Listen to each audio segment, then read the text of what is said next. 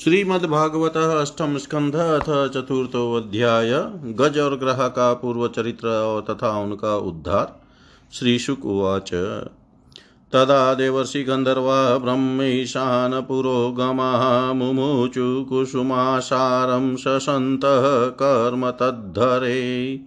नेदुदुन्दुभयो दिव्या गन्धर्वाननृत्तुज्वर्गु ऋषयचारणाः सिद्धास्तुष्टो पुरुषोत्तमम्।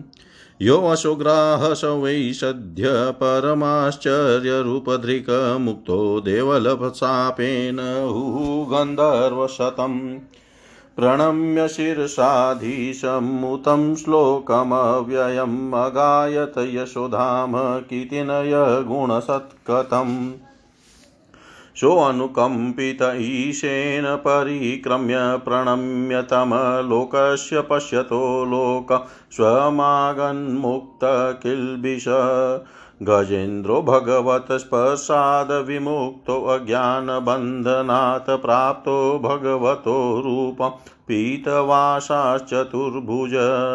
स वै पूर्वं बुधराजा पाण्डयो द्रविडशतमः इन्द्रद्युम्न इति ख्यातो विष्णुव्रतपरायण। स एकदा आराधनकाल आत्मवान् गृहीतमौनव्रत ईश्वरं हरिं। जटाधरस्तापस आप्लुतोऽच्युतं समर्चयामास कुलाचलाश्रम। यदृच्छया तत्र महायशा मुनिसमागमच्छिष्ण गणैः परिश्रित। तं वीक्ष्य तूष्णीमकृताहरणादिकं रहस्योपासीनं ऋषिश्चुकोपः। तस्मा इमं शापमदादसाधुरयं। दुरात्मा कृतबुद्धिरद्यः।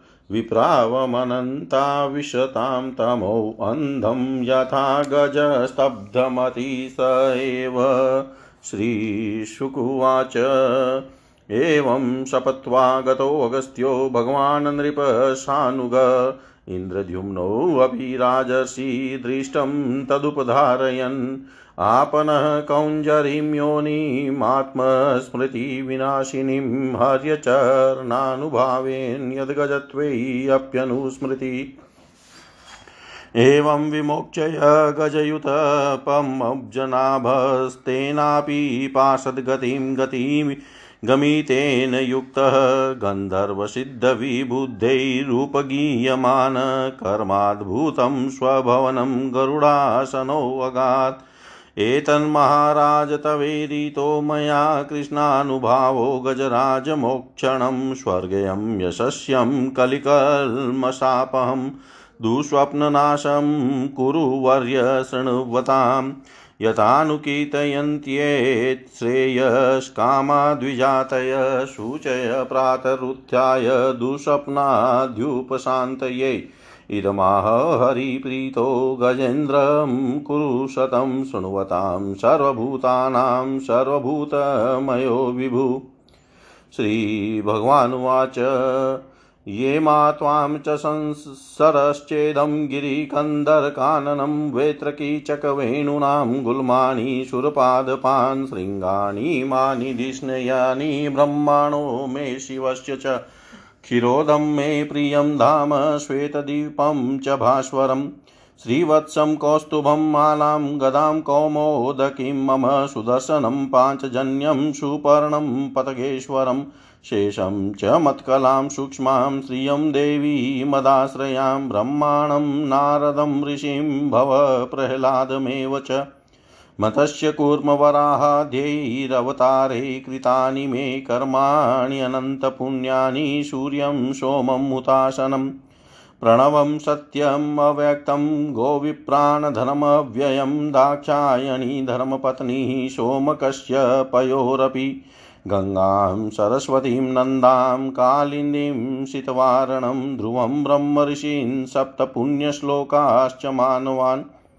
उत्थाया पररात्रान्ते प्रियता सुसमाहिता स्मरन्ति मम रूपाणि मुच्यन्ते हि येन सोऽखिलात् ये माँ स्तुवन्त्ये ये माँ स्तुवन्त्यनेनाङ्गः प्रतिबुध्य निशात्यै तेषां प्राणात्यै चाहं ददामि विमलां मतिम्। श्रीशुकुवाच इत्यादिशर्षिकेश प्रद्यमाय जलजोत्तमं हसयन् विबुधानि कमारुरो खगाधिपम् हसयन् विबुधानि कमारुरोह खगाधिपम्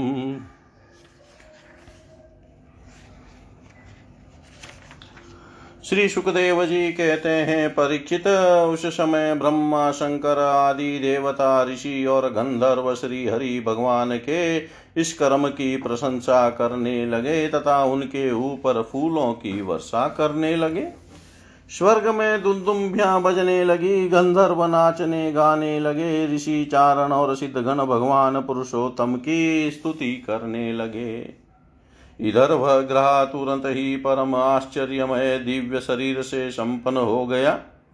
यह ग्रह इसके पहले हु हु नाम का एक श्रेष्ठ गंधर्व था।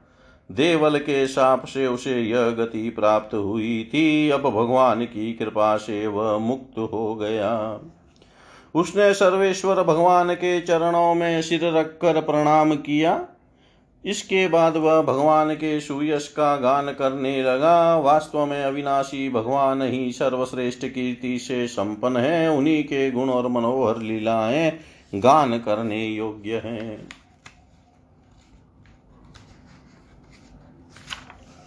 भगवान के कृपा पूर्ण स्पर्श से उसके सारे पाप ताप नष्ट हो गए। उसने भगवान की परिक्रमा करके उनके चरणों में प्रणाम किया और सबके देखते देखते अपने लोक की यात्रा की।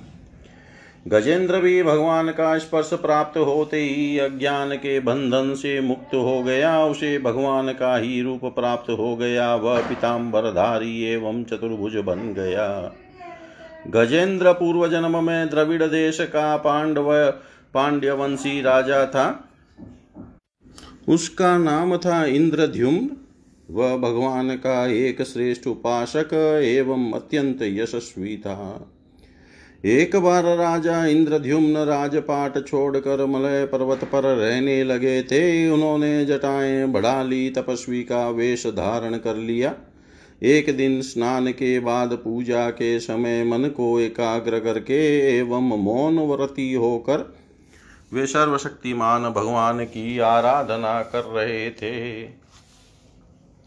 उसी समय देव योग से परम यशस्वी अगस्त्य मुनि अपने शिष्य मंडली के साथ वहाँ आ पहुँचे। उन्होंने देखा कि यह प्रजा पालन और गृहस्थोचित अतिथि सेवा आदि धर्म का परित्याग करके तपस्वियों की तरह एकांत में चुपचाप बैठकर उपासना कर रहा है। इसलिए वे राजा इंद्रद्युम्न पर क्रुद्ध हो गए।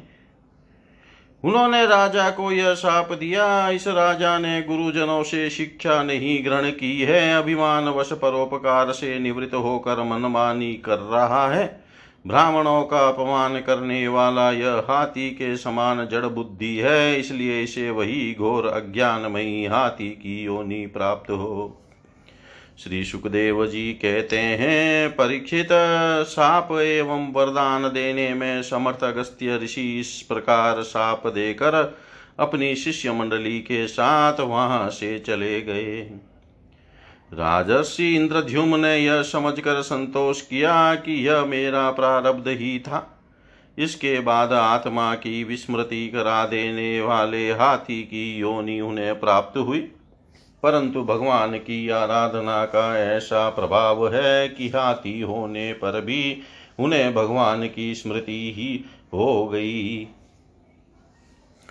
भगवान श्री हरि ने इस प्रकार गजेंद्र का उद्धार करके उसे अपना पार्षद बना लिया। गंधर्व सिद्ध देवता उनकी इस लीला का गान करने लगे और वे पार्षद रूप गजेंद्र को साथ ले गरुड़ पर सवार होकर अपने अलौकिक धाम को चले गए।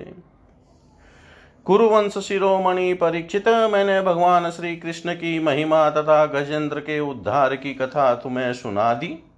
यह प्रसंग सुनने वालों के कलिमल और दुस्वप्न को मिटाने वाला एवं यश उन्नति और स्वर्ग देने वाला है। इसी से कल्याण कामी द्विजगण, दुस्वप्न आदि की शांति के लिए प्रातः काल जगते ही पवित्र होकर इसका पाठ करते हैं। परीक्षित गजेंद्र की स्तुति से प्रसन्न होकर सर्वव्यापक एवं सर्वभूत स्वरूप श्री हरि भगवान ने सब लोगों के सामने ही उसे यह बात कही थी। श्री भगवान ने कहा, जो लोग रात के पिछले पहर में उठकर इंद्रिय निग्रह पूर्वक एकाग्रचित से मेरा, तेरा तथा इस सरोवर पर्वत एवं कंदरा वन बैंत कीचक और बाँस के झुरमुट यहाँ के दिव्य वृक्ष तथा पर्वत शिखर, मेरे ब्रह्मा जी और शिव जी के निवास स्थान, मेरे प्यारे धाम क्षीर सागर, प्रकाशमय श्वेत द्वीप, श्रीवत्स कौस्तुभ मणि वनमाला, मेरी कौमोद की गदा, सुदर्शन चक्र पांचजन्य शंख पक्षीराज गरुड़, मेरे सूक्ष्म कला स्वरूप शेष जी, मेरे आश्रय में रहने वाली लक्ष्मी देवी, ब्रह्मा जी, देवर्षि नारद शंकर जी तथा भक्तराज प्रहलाद मत्स्य कचप वराह आदि अवतारों में किए हुए मेरे अनंत पुण्यमय चरित्र सूर्य चंद्रमा अग्नि ओंकार सत्य मूल प्रकृति, गौ ब्राह्मण अविनाशी सनातन धर्म, सोम कश्यप और धर्म की पत्नी दक्ष कन्याएँ गंगा सरस्वती, अलकनंदा, यमुना एरावत हाथी भक्त शिरोमणि, ध्रुव, सात ब्रह्म ऋषि और पवित्र कीर्ति, नल युधिष्ठिर, जनक आदि महापुरुषों का स्मरण करते हैं। वे समस्त पापों से छूट जाते हैं, क्योंकि ये सब के सब मेरे ही रूप हैं। प्यारे गजेंद्र, जो लोग ब्रह्म मुहूर्त में जग कर तुम्हारी की हुई स्तुति से मेरा स्तवन करेंगे, मृत्यु के समय उन्हें मैं निर्मल बुद्धि का दान करूँगा। श्री सुखदेव जी कहते हैं परीक्षित भगवान श्री कृष्ण ने ऐसा कहकर देवताओं को आनंदित करते हुए अपना श्रेष्ठ शंख बजाया और गरुड़ पर सवार हो गए। इति श्रीमद्भागवते महापुराणे पारमहंस्यां संहितायाम् अष्टम स्कन्धे गजेन्द्रमोक्षणं नाम चतुर्थोऽध्याय सर्वं श्रीशां सदाशिवार्पणम् अस्तु। ॐ विष्णवे नमः ॐ विष्णवे नमः ॐ विष्णवे नमः। श्रीमद्भागवत अष्टम स्कंध पंचम अध्याय। देवताओं का ब्रह्मा जी के पास जाना और ब्रह्मकृत भगवान की स्तुति। श्रीशुकुवाच राजनुदितमेततते हरिकर्मागनाशनं गजेन्द्रमोक्षणं पुण्यं रेवतं त्वन्तरं शृणु। पञ्चमौ रेवतो नाम मनुस्तां ससोदर बलिविन्ध्यादयस्तस्य सुता अर्जुनपूर्वका विभुरिन्द्रः सुरगणा राजनभूतर्यादय हिरण्यरोमा वेदशीरा उद्धर्वभावदयो द्विजा पत्नी विकुण्ठा शुभ्रस्य वैकुण्ठेश्वरसत्तमै तयोः स्वकलया जज्ञै वैकुण्ठो भगवान् स्वयं वैकुण्ठः कल्पितो येन लोको लोकनमस्कृत रमया पार्थयमानेन देव्या तत्प्रियकाम्यया तस्यानुभावकथितो गुणाश्च परमोदया भौमान् रेणुं च विमये यो विष्णो वर्णयेद्गुणान् षष्ठश्च चक्षुषः, पुत्रश्चाक्षुषो नाम वै मनु पुरुपुरुषशुद्ध्यं न प्रमुखाश्चाक्षुषात्मजा।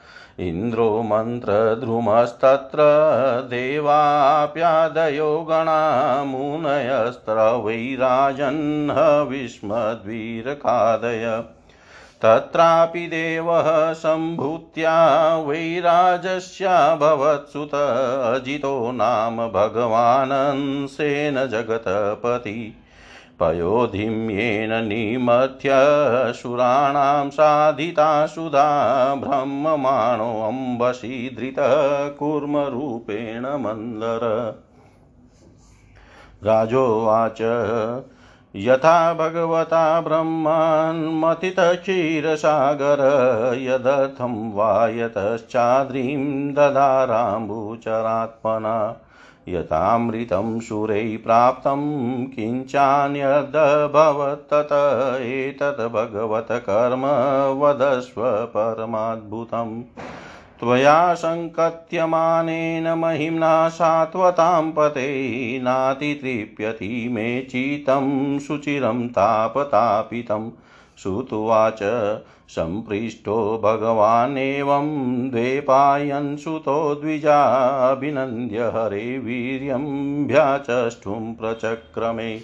श्रीशुकुवाच यदायुधै सुरेर्देवा बाध्यमानाशितायुधै गताशवो निपतिता नोत्तिष्ठैरन्स्म भूयस् यदा दुर्वाससः शापात्सेन्द्रालोकास्त्रयो नृप निःश्रीकाश्चाभवस्तत्र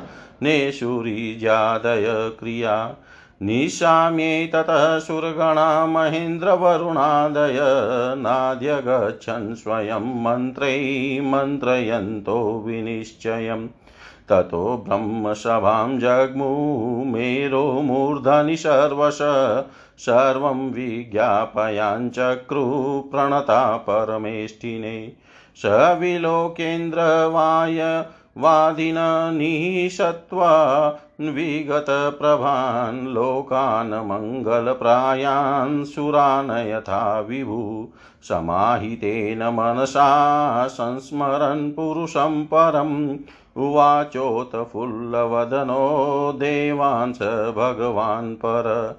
अहं भवो यूयमथोऽसुरादयो मनुष्यतिर्यग्द्रुमधर्मजातय यस्यावतारान् सकला विसर्जिता व्रजाम सर्वे शरणं तमव्ययम् न यस्य वध्यो, न च रक्षणीयो, ऋणोपैक्षणीयादरणीयपक्ष।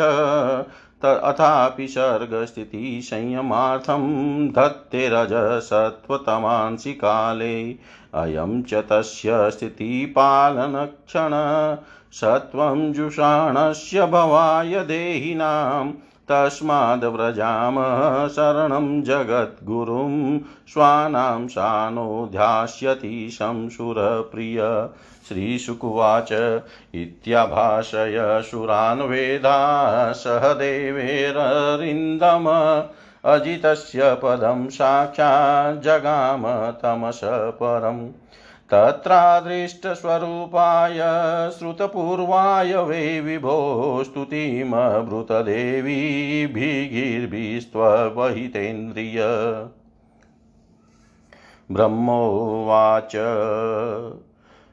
अविक्रियं सत्यमनन्तमाद्यं गुहाशयं निष्कलमप्रतक्रियम्।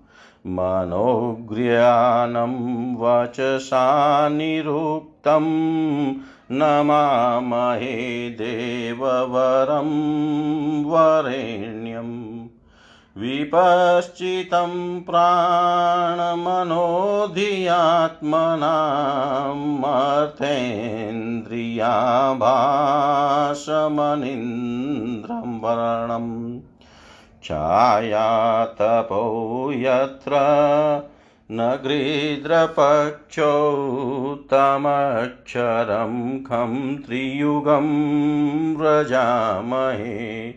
अजस्य चक्रं त्वजयेर्यमाणं मनोमयं पञ्चदशारमासु। त्रीणाभिविद्युचलमष्टनेमि यदक्षमाहुस्तमृतं प्रपद्ये य एकवर्णं तमस परं तद्लोकं व्यक्तम्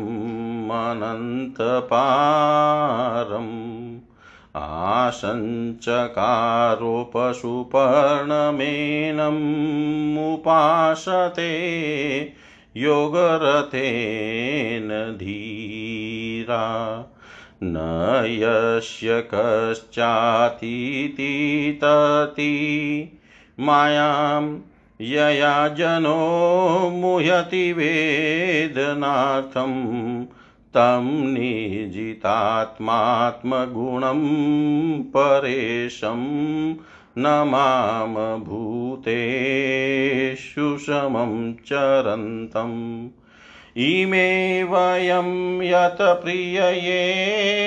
तन्वा सत्त्वेन सृष्टा बहिरन्तरावि। गतिं न सूक्ष्मामृषयश्च विद्महे कुतो वसुराध्या इतरप्रधाना। पादो मह्यं सकृत् स्वकृतेव यस्य चतुर्विधो यत्र हि भूतसर्ग। स वै महापुरुष आत्मतन्त्र प्रसिद्धतां ब्रह्ममहाविभूति अम्भस्तु यद्रेत उदारवीर्यं सिद्ध्यन्ति जीवन्त्युतवर्धमाना लोकास्त्रयोताखिलोकपाला प्रसीदतां भ्रममाविभूति। सोमं मनो यस्य समा मनन्ति दिवौक वै वे बलमन्द आयु। ईशो नगानां प्रजन प्रजानां प्रसीदतां न समहाविभूति अग्निमुखं यस्य तु जातवेदा जातक्रियाकाण्डनिमित्तजन्मा।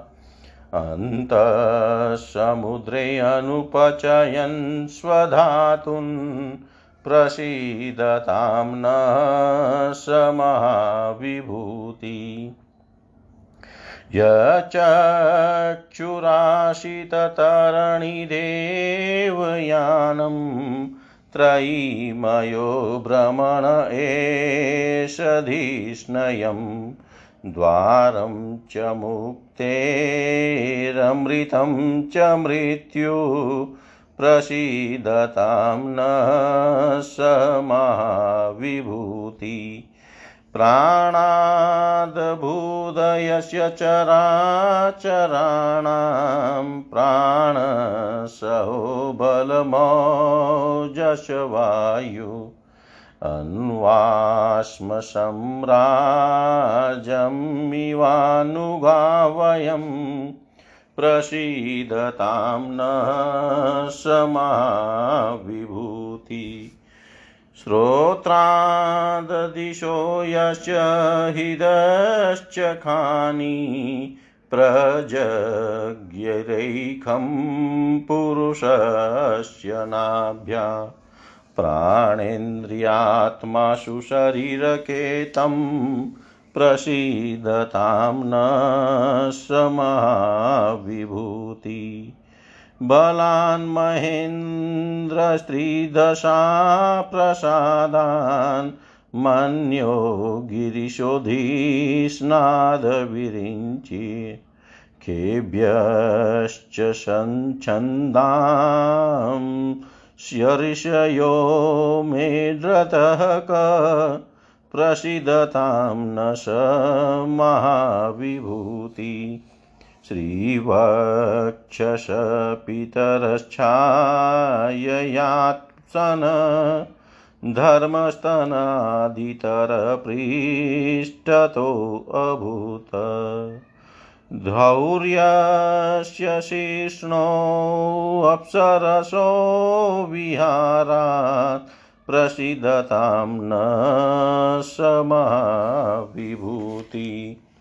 विप्रो मुखं ब्रह्म च यस्य गुह्यं राजन्य आशितभुजयो बलं च उर्वो वीडो जोङ्घ्री रवेदशूद्रौ प्रसिद्धतां न समाविभूति। लोभोऽधरात् प्रीतिरुपर्यभूतद्युति नस्तपशव्यस्पशेन काम। भ्रुवोर्यमपक्ष्मभवस्तु काल प्रसिद्धतां न समाविभूति द्रव्यं वयं कर्म गुणान् विशेषं यद्योगमायावितान् वदन्ति। यददुर्विभाव्यं प्रभुतापबाधं प्रसिद्धतां न समाविभूति नमोऽस्तु तस्मा उपशान्तशक्तये स्वाराज्यलाभप्रतिपूरितात्मने। गुणेषु माया रचितेषु वृत्तिभिर्न सज्जमानाय नभस्वदूतये। सत्वं नु दर्शयात्मान्नमस् नमस्मत्करणगोचरं प्रपन्नानां दिदृक्षूणां सस्मितं ते मुखाम्बुजम्। तैस्तैष्वेचाधृतैरूपैः काले काले स्वयं विभो कर्म दुर्विषहं यनुभगवास्तत करोति क्लेशभूर्यल्पसाराणि कर्माणि विफलानि वा देहिनां विषयातानां न तथैवार्पितं त्वयि। नावमः कर्मकल्पोऽपि विफलायेष्वारार्पितकल्पते पुरुष एष स हि आत्मदयितो हित। यथा हि स्कन्दशाखानां तरोमूलावसेचनम् एवमाराधनं विष्णो सर्वेषामात्मनश्च हि नमस्तुभ्यमनन्ताय दुर्वितर्क्यात्मकर्मणे निर्गुणाय गुणेशाय सत्त्वस्ताय च साम्प्रतं निर्गुणाय गुणेशाय सत्वस्थाय च साम्प्रतम्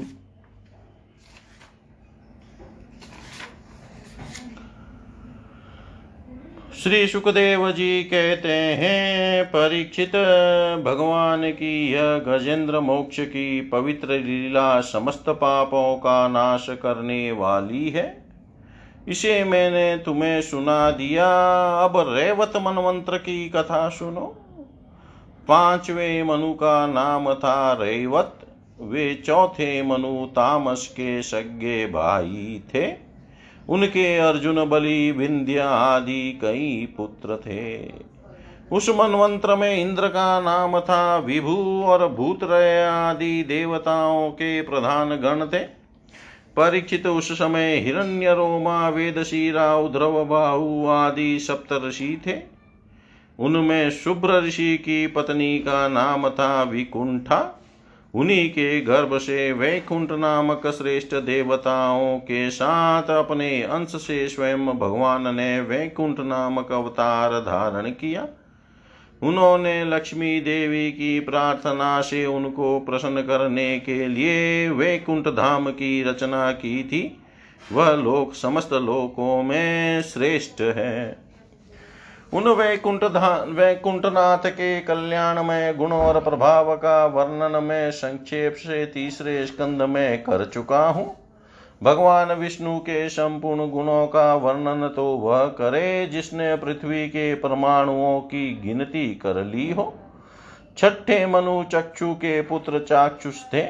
उनके पूर्व पुरुष शुद्युम्न आदि कई पुत्र थे, इंद्र का नाम था मंत्र ध्रुम और प्रधान देवगण थे आप्य आदि उस मनवंतर में हविष्यमान और वीरक आदि सप्तषि थे। जगतपति भगवान ने उस समय भी वेराज की पत्नी संभूति के गर्भ से अजित नाम का अंशावतार ग्रहण किया था। उन्होंने ही समुद्र मंथन करके देवताओं को अमृत पिलाया था, तथा वे ही कच्छप रूप धारण करके मंदराचल की मथानी के आधार बने थे। राजा परीक्षित ने पूछा, भगवान भगवान ने क्षीर सागर का मंथन कैसे किया? उन्होंने कच्छप रूप धारण करके किस कारण और किस उद्देश्य से मंदराचल को अपनी पीठ पर धारण किया? देवताओं को उस समय अमृत कैसे मिला? और भी कौन कौन सी वस्तुएँ समुद्र से निकली? भगवान की यह लीला बड़ी ही अद्भुत है। आप कृपा करके अवश्य सुनाइए। आप भक्त वत्सल भगवान की महिमा का, ज्यो का ज्यो ज्यो वर्णन करते हैं, त्यों ही त्यों मेरा हृदय उसको और भी सुनने के लिए उत्सुक होता जा रहा है। अघाने का तो नाम ही नहीं लेता। क्यों न हो बहुत दिनों से यह संसार की ज्वालाओं से जलता जो रहा है। सूत जी ने कहा सौनकादि ऋषियों, भगवान श्री सुखदेव जी ने राजा परीक्षित के इस प्रश्न का अभिनंदन करते हुए भगवान की समुद्र मंथन लीला का वर्णन आरंभ किया।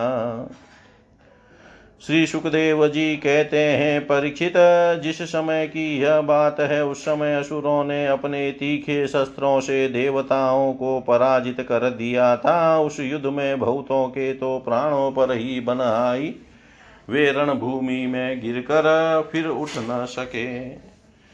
दुर्वासा के साप से, अब दुर्वासा का साप क्या है? यह प्रसंग विष्णु पुराण में इस प्रकार आया है। एक बार श्री दुर्वासा जी वैकुंठ लोक से आ रहे थे। मार्ग में रावत पर चढ़े देवराज इंद्र मिले। उन्हें त्रिलोकाधिपति जानकर दुर्वासा जी ने भगवान के प्रसाद की माला दी। किंतु इंद्र ने ऐश्वर्य के मद से उसका कुछ भी आदर न कर उसे रावत के मस्तक पर डाल दिया। ऐरावत ने उसे शुंड में लेकर पैरों से कुचल डाला। इससे दुर्वासा जी ने क्रोधित होकर साप दिया कि तू तीन लोलों को सहित शीघ्र ही श्रीहीन हो जाएगा। दुर्वासा के साप से तीनों लोक और स्वयं इंद्र भी श्रीहीन हो गए थे। यहाँ तक कि यज्ञ, याग आदि धर्म कर्मों का भी लोप हो गया था। यह सब दुर्दशा देकर इंद्र वरुण आदि देवताओं ने आपस में बहुत कुछ सोचा, विचारा परंतु अपने विचारों से वे किसी निश्चय पर नहीं पहुँच सके। तब वे सबके सब सुमेरु के शिखर पर स्थित ब्रह्मा जी की सभा में गए और वहाँ उन लोगों ने बड़ी नम्रता से ब्रह्मा जी की सेवा में अपनी परिस्थिति का विस्तृत विवरण उपस्थित किया। ब्रह्मा जी ने स्वयं देखा कि इंद्र वायु आदि देवता श्री एवं श्रीहीन एवं शक्तिहीन हो गए हैं। लोगों की परिस्थिति बड़ी विकट संकट ग्रस्त हो गई है और असुर इसके विपरीत फल फूल रहे हैं। समर्थ ब्रह्मा जी ने अपना मन एकाग्र करके परम पुरुष भगवान का स्मरण किया। फिर थोड़ी देर रुक कर प्रफुल्लित मुख से देवताओं को संबोधित करते हुए कहा, देवताओं, मैं शंकर जी मैं, शंकर जी, तुम लोग तथा असुर, दैत्य, मनुष्य, पशु, पक्षी, वृक्ष और स्वद, स्वेदज आदि समस्त प्राणी जिनके विराट रूप के एक अंत्यज स्वल्पाति स्वल्प अंश से रचे गए हैं, हम लोग उस उन अविनाशी प्रभु की ही शरण ग्रहण करें। यद्यपि उनकी दृष्टि में न कोई वध का पात्र है और न रक्षा का, उनके लिए न तो कोई उपेक्षणीय है और न कोई आदर का पात्र ही। फिर भी सृष्टि, स्थिति और प्रलय के लिए समय समय पर वे रजोगुण, सत्वगुण और तमोगुण को स्वीकार किया करते हैं। उन्होंने इस समय प्राणियों के कल्याण के लिए सत्वगुण को स्वीकार कर रखा है, इसलिए यह जगत की स्थिति और रक्षा का अवसर है। अतः हम सब उन्हीं जगत गुरु परमात्मा की शरण ग्रहण करते हैं। वे देवताओं के प्रिय हैं और देवता उनके प्रिय, इसलिए हम निज जनों का वे अवश्य ही कल्याण करेंगे। श्री सुखदेव जी कहते हैं, परीक्षित देवताओं से यह कहकर ब्रह्मा जी देवताओं को साथ लेकर भगवान अजित के निज धाम वैकुंठ में गए। वह धाम तमोमयी प्रकृति से परे है। इन लोगों ने भगवान के स्वरूप और धाम के संबंध में पहले से ही बहुत कुछ सुन रखा था, परंतु वहाँ जाने पर उन लोगों को कुछ दिखाई न पड़ा, इसलिए ब्रह्मा जी एकाग्र मन से वेदवाणी के द्वारा भगवान की स्तुति करने लगे। ब्रह्मा जी बोले, भगवान, आप निर्विकार सत्य अनंत आदि पुरुष सबके हृदय में अंतर्यामी रूप से विराजमान अखंड एवं अतर्क्य है। मन जहाँ जहाँ जाता है, वहाँ वहाँ आप पहले से ही विद्यमान रहते हैं। वाणी आपका निरूपण नहीं कर सकती। आप समस्त देवताओं के आराधनीय और स्वयं प्रकाश है। हम सब आपके चरणों में नमस्कार करते हैं। आप प्राण, मन, बुद्धि और अहंकार के ज्ञाता हैं। इंद्रियाँ और उनके विषय दोनों ही आपके द्वारा प्रकाशित तो होते हैं। अज्ञान आपका स्पर्श नहीं कर सकता। प्रकृति के विकार मरने, जीने वाले शरीर से भी आप रहित हैं। जीव के दोनों पक्ष विद्या और विद्या आप में बिल्कुल ही नहीं है। आप अविनाशी और सूक्ष्म रूप हैं। सत्ययुग त्रेता और द्वापर में तो आप प्रकट रूप से ही विराजमान रहते हैं। हम सब आपकी शरण ग्रहण करते हैं। यह शरीर जीव का एक मनोमय चक्र रथ का पहिया है। दस इंद्रिय और पाँच प्राण, ये पंद्रह इसके हरे हैं। सत्वरज और तम, ये तीन गुण इसकी नाभि है। पृथ्वी, जल, तेज, वायु, आकाश, मन, बुद्धि और अहंकार, ये आठ इसमें नेमी पहिए का घेरा है। स्वयं माया इसका संचालन करती है और यह बिजली से भी अधिक शीघ्रगामी है। इस चक्र के धूरे हैं स्वयं परमात्मा। वे ही एकमात्र सत्य हैं। हम उनकी शरण में हैं। जो एकमात्र ज्ञान स्वरूप प्रकृति से परे एवं अदृश्य है, जो समस्त वस्तुओं के मूल में स्थित अव्यक्त है और देश काल अथवा वस्तु से जिनका पार नहीं पाया जा सकता, वही प्रभु इस जीव के हृदय में अंतर्यामी रूप से विराजमान रहते हैं। विचारशील मनुष्य भक्ति योग के द्वारा उन्हीं की आराधना करते हैं। जिस माया से मोहित होकर जीव अपने वास्तविक लक्ष्य अथवा स्वरूप को भूल गया है, वह उन्हीं की है, और कोई भी उसका पार नहीं पा सकता। परंतु सर्वशक्तिमान प्रभु अपनी उस माया तथा उसके गुणों को अपने वश में करके समस्त प्राणियों के हृदय में समभाव से विचरण करते रहते हैं। जीव अपने पुरुषार्थ से नहीं, उनकी कृपा से ही उन्हें प्राप्त कर सकता है। हम उनके चरणों में नमस्कार करते हैं। यो तो हम देवता और ऋषिगण भी उनके परम प्रिय सत्वमय शरीर से ही उत्पन्न हुए हैं, फिर भी उनके बाहर भीतर एक रस प्रकट वास्तविक स्वरूप को नहीं जानते। तब रजोगुण एवं तमोगुण प्रधान असुर आदि तो उन्हें जान ही कैसे सकते हैं? उन्हीं प्रभु के चरणों में हम नमस्कार करते हैं। उन्हीं की बनाई हुई यह पृथ्वी, उनका चरण है इसी पृथ्वी पर जरायुजंड स्वेदज और उद्भिज ये चार प्रकार के प्राणी रहते हैं। वे परम स्वतंत्र, परम ऐश्वर्यशाली पुरुषोत्तम पर ब्रह्म हम पर प्रसन्न हो। यह परम शक्तिशाली जल उन्हीं का वीर्य है। इसी से तीनों लोक और समस्त लोकों के लोकपाल उत्पन्न होते, बढ़ते और जीवित रहते हैं। वे परम ऐश्वर्यशाली पर ब्रह्म हम पर प्रसन्न हो। श्रुतियाँ कहती हैं कि चंद्रमा उस प्रभु का मन है। यह चंद्रमा समस्त देवताओं का अनबल एवं आयु है। वही वृक्षों का सम्राट एवं प्रजा की वृद्धि करने वाला है। ऐसे मन को स्वीकार करने वाले परम ऐश्वर्यशाली प्रभु हम पर प्रसन्न हो। अग्नि प्रभु का मुख है, इसकी उत्पत्ति ही इसलिए हुई है कि वेद के यज्ञ याग आदि कर्म कांड पूर्ण रूप से संपन्न हो सके। यह अग्नि ही शरीर के भीतर जठराग्नि रूप से और समुद्र के भीतर बड़वानल के रूप से रहकर उनमें रहने वाले अनजल आदि धातुओं का पाचन करता रहता है और समस्त द्रव्यों की उत्पत्ति भी उसी से हुई है। ऐसे परम ऐश्वर्यशाली भगवान हम पर प्रसन्न हो।